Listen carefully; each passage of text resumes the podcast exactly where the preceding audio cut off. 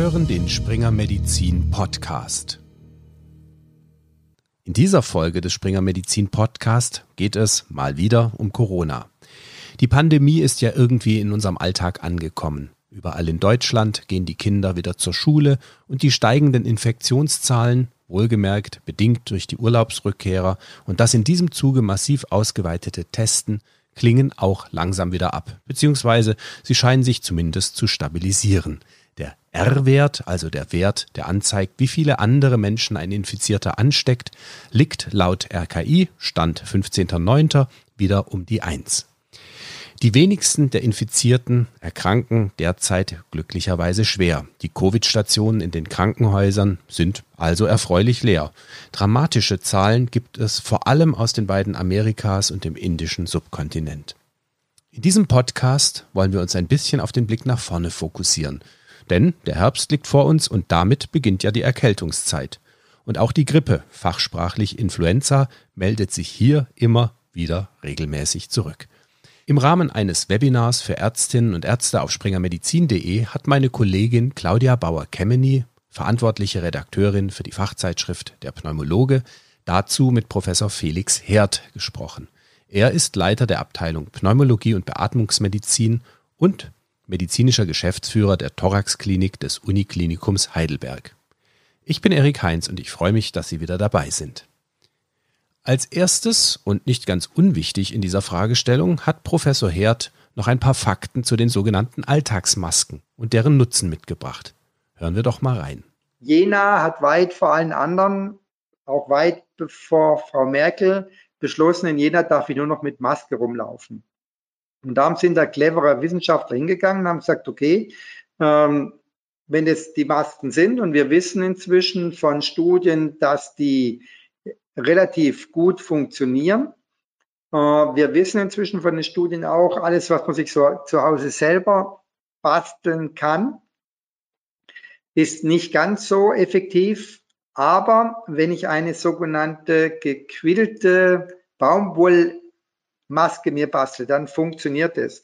Muss ich erst lernen, was das ist. Man muss drei Lagen Baumwolle nehmen und dann ist Quilten ist eine bestimmte äh, Technik, wie ich das nähen kann. Das sieht so ein Dreiecksmuster aus. Also ich kann mir mit einer guten Nähmaschine und diesem entsprechenden Nähprogramm plus einer dreilagigen ähm, Baumwollschicht sehr gut Masken zu Hause selber bauen, was man sonst so nimmt, das Küchentuch oder T-Shirt-Material, leider kein so Effekt. Aber die Kollegen sind hingegangen und haben geguckt, was das bedeutet hätte, ähm, das, oder was das für Jena bedeutet hat, weil es gibt Städte in Deutschland, Darmstadt, Glockenburg, Trier, Rostock, die sehen ganz ähnlich aus wie Jena bezüglich Bevölkerungsdichte, Durchschnittsalter und so weiter und so fort. Und dann haben sie geguckt, wie viel sind in diesen Städten mit äh, an Covid erkrankt, wie viel sind in Jena erkrankt. Und Jena hat einfach, wie gesagt, früher mit der Maske angefangen. Und seit Jena die Maskenpflicht eingeführt hat, gab es dann nur noch 16 neue Fälle. Wenn man jetzt das synthetische Jena rechnet, also aufgrund der Daten von den anderen Vergleichsstätten, wären es 205 Fälle gewesen. Also das ist eine von vielen Arbeiten, die inzwischen nachweist, dass dieses Maskentragen, auch wenn es viele lästig finden, in Räumen, wo ich eben mit mehr Leuten zu tun habe, Sinn macht, sprich der öffentliche Nahverkehr und so weiter, bitte die Masken auf. Wir tragen sie ja auch in den Krankenhäusern. Ähm, das hat sich inzwischen mehrfach bewiesen. Wenn jetzt Herbst und Winter kommen, wie besorgt sind Sie über die Entwicklung tatsächlich? Also dass jetzt, sagen wir mal, nicht nur Covid-19, sondern eben auch die Influenza zusammen das Gesundheitssystem überlasten könnten? Naja, also Deutschland war ja nie überlastet. Wir waren max 50 Prozent. Ja, also wir waren nie nur annähernd dran. Es gab Hotspots, wo es ein bisschen mehr war, aber ganz flächenmäßig waren wir nicht überlastet. Der Punkt ist schon der, also die jetzigen Anstiege, die machen wir eigentlich keine grauen Haare, habe eh keine mehr, ja, oder nur noch wenige. Die sind ganz klar jung, die Patienten, die sind asymptomatisch, die Patienten, und es sind die, die halt eben aus Risikogebieten jetzt zurückkommen oder sich bei Partys angesteckt haben. Siehe Berlin, Versuch, Reichstags zu stürmen, das waren halt nur mal 30.000 und die hatten die Masken nicht auf. Da rekrutieren wir gerade die neuen Patienten her, die eigentlich keine Patienten sind, sondern Covid-Positive. Was wir einfach nicht abschätzen können, wie wird es, wenn, wenn wir wieder mehr reingehen, weil es einfach kalt wird draußen und damit wieder etwas gepackter sitzen. Ähm, wir wissen nicht, was macht die Grippe, weil die Grippe macht es uns einfach schwierig in der Differentialdiagnostik. Die kommt, die Grippe, oder auch normale grippale Infekte kommen. Und die muss man alle wie Covid behandeln. Das heißt, das ist eine riesige logistische Challenge auch für eine Hausarztpraxis, ja. Weil er muss eigentlich alle die, die geplant für irgendwas kommen, von denen separieren, die jetzt geplant mit, äh, ungeplant mit Husten, Schnupfen, Heiserkeit kommen, weil er muss ja als Covid-Patienten äh, betreuen. Das heißt, äh, für die Kollegen würde ich jetzt schon mal empfehlen, ich würde mir mal so heimlich still und leise einen kleinen Maskenvorrat zulegen, ja, weil die Praxen waren ja einfach unterversorgt, wo es dann heiß herging, ja. Ähm, da, da, würde ich mir mal so einen Karton unter den Schreibtisch legen. Wie schwer das wirklich wird, das wird man beobachten müssen. Ja. Ich glaube, wo wir Hüllen aufpassen müssen, einen zweiten deutschlandweiten Lockdown überleben wir nicht, ökonomisch nicht. Ja. Das kommt zu schweren Einschnitt. Da wird es wirklich dann unfinanzierbar. Daher hat das, was wir bisher getan haben, diese lokalen Lockdowns, wenn ein Ausbruch kommt, extrem gut gegriffen.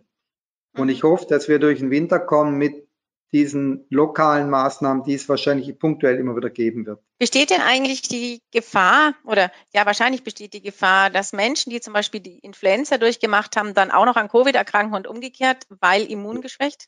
Wir hatten ja dieses Jahr eine relativ späte Influenza-Saison. Ja? Da gab es also im Februar, März schon noch Patienten, die die Chance hatten, beides zu kriegen. Das war ganz, ganz selten. Ja? Weil wir haben die Patienten in der ersten Phase immer doppelt abgestrichen, Covid und Influenza. Wenn wir ja nicht wussten, hat er jetzt A oder hat er B.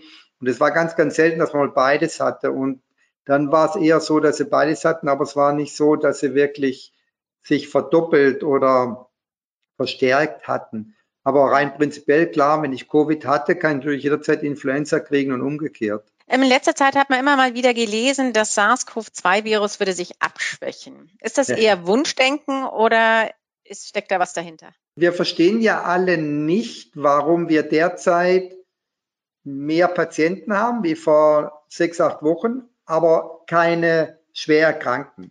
Eine Erklärung ist, oder das ist meine Erklärung, wir testen mehr Jüngere, die wir einfach nicht getestet haben und äh, finden halt jetzt einfach mehr. Aber die andere äh, Möglichkeit wäre, der Virus schwächt sich ab. Mhm. Äh, das ist eine andere Erklärungsmöglichkeit. Der mutiert schon auch so vor sich hin, dieser Virus. Und man hat ja auch schon Unterschiede gesehen von dem initialen chinesischen Virus auf dem Typ, der dann in Europa aufgeschlagen ist. Der war etwas heftiger, damit war Italien, Spanien und Frankreich über, überlaufen. Ja. Alle die mutieren, damit kann man sich natürlich rein prinzipiell auch vorstellen, dass ich gerade im Moment eine leichte Form habe. Aber das heißt, das Ding mutiert ja weiter. Es kann ja genauso wieder in eine gefährliche Form mutieren. Daher glaube ich, diese Erklärung, der könnte jetzt gerade im Moment schwächer sein, mag zutreffen. Es nützt uns aber nicht so richtig, weil wir nicht verstehen, wo genau. Und wenn ich verstehen würde, wo genau jetzt er sich abgeschwächt hätte, müsste ich dann ja noch ein Medikament drauf entwickeln, also oder irgendwie irgendwas entwickeln, das sich dem zukünftig schwerer in den leichten umwandelt. Also ich glaube, das ist eine Erklärung, eine mögliche, aber nichts, was mir wirklich weiterhilft. Und immer wieder wird ja auch in den Medien berichtet, dass Personen, die schon mal eine Covid-19-Erkrankung durchgemacht haben, sich dann doch wieder erneut anstecken. Wir hatten auch Patienten, die waren Covid-positiv, waren stationär, kamen dann zu einer Kontrolle nach acht Wochen, waren wieder Covid-positiv im Abstrich.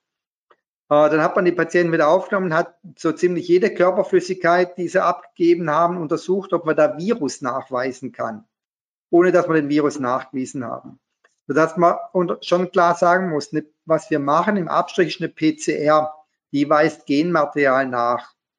Und wenn ich jetzt so ein Covid habe und das überlebt habe, dann kann es schon sein, so ein bisschen Leichen-DNA im Rachenraum verbleibt, die ich halt wieder abstreiche.